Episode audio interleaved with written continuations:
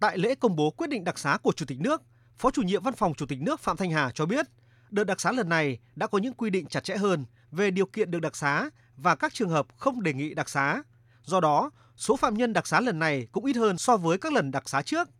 Để thực hiện công tác đặc xá, ngày 30 tháng 6 năm 2021, Chủ tịch nước đã ký quyết định 1162 thành lập Hội đồng Tư vấn đặc xá do Phó Thủ tướng Chính phủ Phạm Bình Minh làm Chủ tịch Hội đồng. Trong quá trình xét đặc xá, cơ quan thường trực Hội đồng Tư vấn đặc xá đã tổ chức các đoàn công tác đến các trại giam, trại tạm giam, kiểm tra đôn đốc, chỉ đạo việc xét đặc xá được tiến hành đảm bảo nghiêm minh, chặt chẽ, công khai, dân chủ, đúng đối tượng và đúng điều kiện được quy định để tất cả các phạm nhân có đủ điều kiện được xem xét và không để bất kỳ phạm nhân nào không đủ điều kiện theo quy định lại được xét đặc xá. Ông Phạm Thanh Hà cho biết.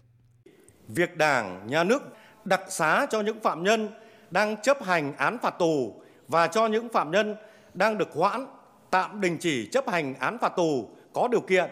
là chính sách nhân đạo của Đảng và Nhà nước Cộng hòa xã hội chủ nghĩa Việt Nam. Chính sách nhân đạo đó không chỉ dừng lại ở việc đặc xá tha tù trước thời hạn mà còn thể hiện ở việc tạo điều kiện để những phạm nhân được đặc xá tha tù tái hòa nhập cộng đồng. Vì vậy,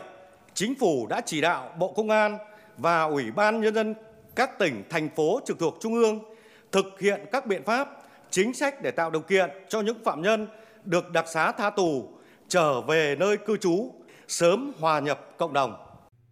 Trả lời câu hỏi về việc trong tổng số phạm nhân được đặc xá có bao nhiêu phạm nhân phạm tội tham nhũng và số tiền khắc phục, Thiếu tướng Lê Quốc Hùng, Thứ trưởng Bộ Công an, Ủy viên Thường trực Hội đồng Tư vấn đặc xá năm 2021 cho biết, trong số 3.026 phạm nhân được đặc xá lần này, có 283 phạm nhân thuộc các tội xâm phạm trật tự quản lý kinh tế, các tội chức vụ.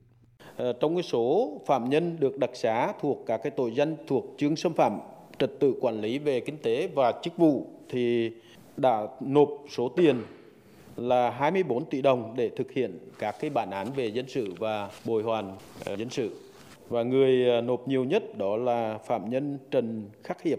đã nộp 10 tỷ đồng và phạm nhân này chấp hành án tại trại giam Thanh Xuân và được đặc xá trong đợt này.